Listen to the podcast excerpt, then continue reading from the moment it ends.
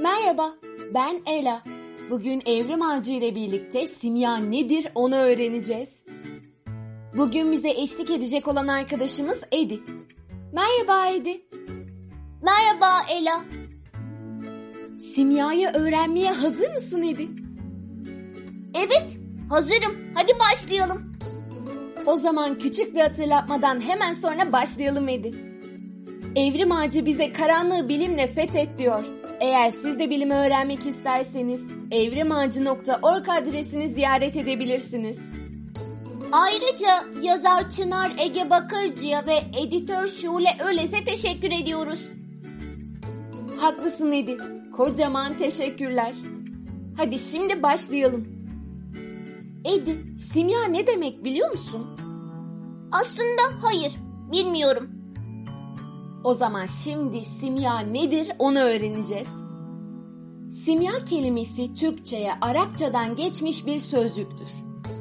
Büyü sihir anlamındaki simyagu sözcüğünden alıntıdır.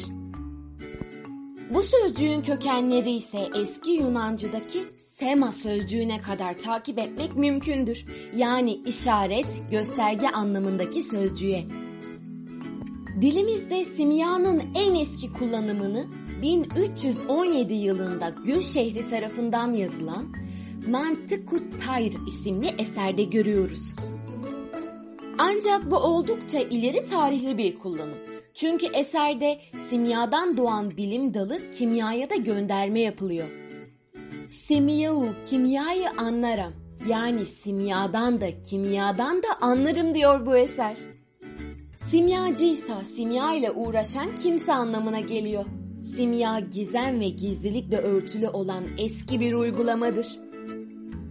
Peki simya tam olarak neler yapıyor?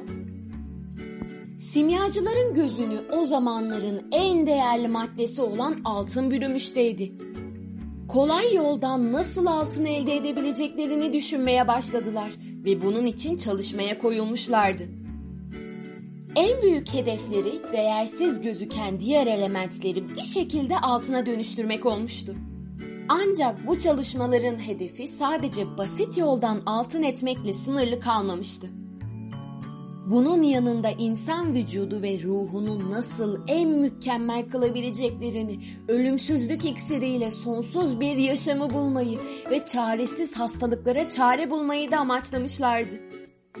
Bilimin ve bilimsel metodolojinin temelleri henüz atılmadığı için bu girişimler türümüzün biyolojisine ve evrene dair birçok bilgiyi keşfetmemizi mümkün kılmıştır.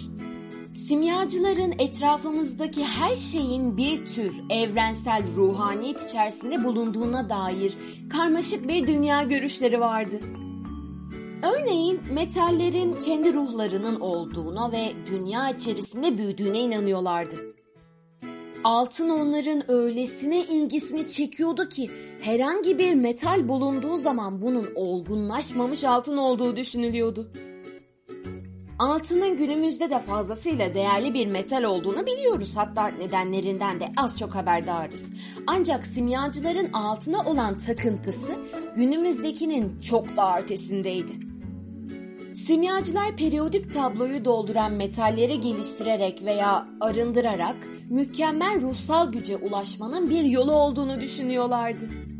Hadi şimdi de simyanın tarihine geçelim. Tarihçi Neville Drury, Büyü ve Büyücülük kitabının bir bölümünde simya kelimesinin Mısır Arapçasında siyah anlamına gelen kem veya quem'den geldiğini belirtmiştir. Bu sözcük Nil nehrini çevreleyen siyah alüvyonlu topraklara işaret etmek için kullanılmaktadır. Zamanla kem kelimesi başına al ekini alarak günümüzde Türkçe anlamıyla simya, İngilizcesiyle alchemy olan kelime türemiştir. Öncelikle şunu belirtmeliyiz ki simyanın kimya ile olan kelime benzerliğinden dolayı bir bilim dalı olduğu düşünülmektedir. Ancak simya bir bilim dalı değildir. Simyada araştırmalar deneme yanılma yoluyla yapılmaktadır ve iddiaların güvenirliğini sınamak amacıyla herhangi bir objektif yönteme başvurulmamaktadır. Bol miktarda hatalı iddiaya gerçek gibi yer verilen simya sıklıkla hüsnü kuruntu ve aceleci genelleme gibi mantık safsatalarından gücünü alan bir sahte bilim türüdür. Kimyada olduğu gibi bir pozitif yaklaşım simya araştırmalarında yoktur. Öte yandan simya alanında çalışan bazı kişilerin araştırmalarını daha sistemli hale getirme isteği kimyanın temellerini atıp onun gelişimine hız katmıştır. Yani bilimsel yaklaşımın olmadığı dönemlerde sahte bilim uğraşlarının bile sistematize edilip insan önyargılarından arındırıldığında sistemli bir bilime dönüşebileceği görülmektedir. Günümüzde bu genellikle bu şekilde olmamaktadır. Çünkü zaten hali hazırda evrenin hemen her basamağını inceleyen bilim dalları bulunmakta ve bunlara ek olarak sahte bilimden gelen düzensiz ve hatalı perspektife ihtiyaç duyulmamaktadır. Günümüzde kullanılan maddelerin bir kısmının yüzyıllar önce simyacılar tarafından keşfedildiği bilinmektedir. Zaten bu nedenle kimyanın temelini simyanın attığı söylenir. Yani kimya simya sayesinde mi doğdu? Böyle düşünülüyor Edi. Peki şu anda günümüzde kullanılan maddeleri simyacılar bulmuşlar ya. Mesela neleri bulmuşlar? Örnek verilebilirse cıva, sönmüş kireç, nitrik asit gibi maddelerin yüzyıllar önce simyacılar tarafından kullanıldığı bilgisi şaşırtıcı olabilir. Ancak şu nokta hatırlanmalıdır. Simyacıların bu maddeleri kullanıp ulaşmayı hedefledikleri sonuçlar günümüzün bilimselliğinden ve bilimsel düşünme yöntemleri sayesinde edindiğimiz deneyimin getirilerinden oldukça uzaktır. Simyacılığın barutun bulunması, maddelerin rafine edilmesi, kozmetiğin gelişimi, seramik, cam ve boyanın üretimini sağlaması, likör ve esans üretimini başlatması gibi kimyasal gelişime katkılarının olduğu belirtilse de bunların yöntemi ve sistematiği kimyadan farklıdır. Tüm bunlara rağmen simyacıların erken dönem bilime katkıları yatsınamaz. Simyacıların elementleri altına dönüştürmeye çalışmalarının günümüze çok büyük faydası dokunmuştur. Sorun bunun sistemli olmayışından ötürü anlamlı bir bilgiye dönüştürülmesinin fazlasıyla gecikmesidir. Simyacılar her elementi altına dönüştürme hırslarından dolayı periyodik cetveldeki diğer temel elementleri altından daha değersiz görmüşler.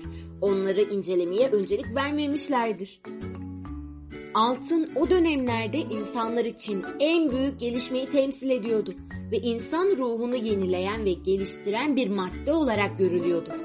Bu nedenle altına takıntılı bir saplantılık beslemişlerdir. Benim bir sorum var. Mesela simyayı ilk kim ne zaman yapmış, ne zaman bulunmuş bu simya? Simya ile ilk olarak Mezopotamya, Antik Mısır, İran, Hindistan ve Çin'de uğraşılmıştır Edi. Klasik Yunan döneminde Yunanistan'da, Roma İmparatorluğu'nun hüküm sürdüğü coğrafyada, önemli İslam başkentlerinde ve daha sonra 19. yüzyıla kadar Avrupa'da simya ile ilgili çalışmalar yapılmıştır. Simyacılar o dönemlerde yaşamın temellerinin beş temel unsurdan oluştuğunu düşünürlerdi. Beş temel unsur mu? Bunlar neler? Bunlar toprak, su, hava, ateş ve ruhtur Edi. Bu beş unsurun evrendeki her şeyin temel taşı olduğunu düşünürlerdi. Eski bir inanca göre her element dört ayrı unsurdan ikisini içeriyor. Bunlar sıcaklık, kuruluk, ıslaklık ve soğukluktur. Ateş sıcak ve kurudur. Su ıslak ve soğuktur. Hava ıslak ve sıcaktır. Topraksa soğuk ve kurudur. Doğa filozoflarından biri olan Empedokles bir bardağı su dolu bir kaba soktuğumuzda bardağın içinin tamamen su dolmayacağını, bardağın iç hacminin bir kısmının hava, bir kısmının suyla dolu olarak kalacağını kanıtlamıştır. Empedokles öncesindeki Yunan filozoflar hangi ilkel maddenin her şeyin temeli olduğunu tartışıyorlardı. Heraklitus ateşi, Thales suyu, Anaximenes havanın kök element olduğunu savunuyordu. Türkiye'nin aydın topraklarında yaşamış Anaximanders ise temel maddenin bu elementlerden biri olmadığını, ancak temel maddenin bu elementlere, bu elementlerin ise birbirlerine dönüşebileceğini savunmuştur.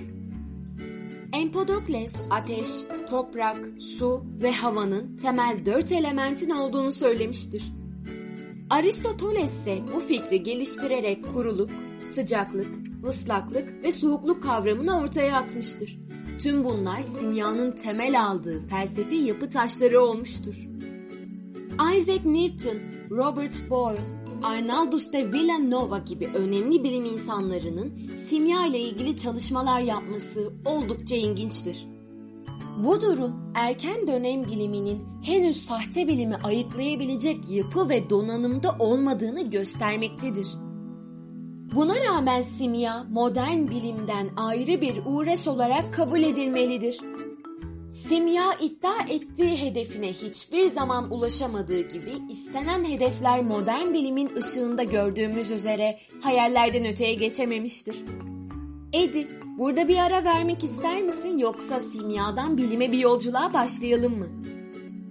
Aslında burada biraz ara versek iyi olur. Bir sonraki podcast'te simyadan bilime doğru yolculuk yapsak olur mu? Tabii ki Edi. O zaman bir sonraki podcast'te simyadan bilime yolculuk yapacağız. Bir sonraki podcast'te görüşmek üzere. Kendinize iyi bakın.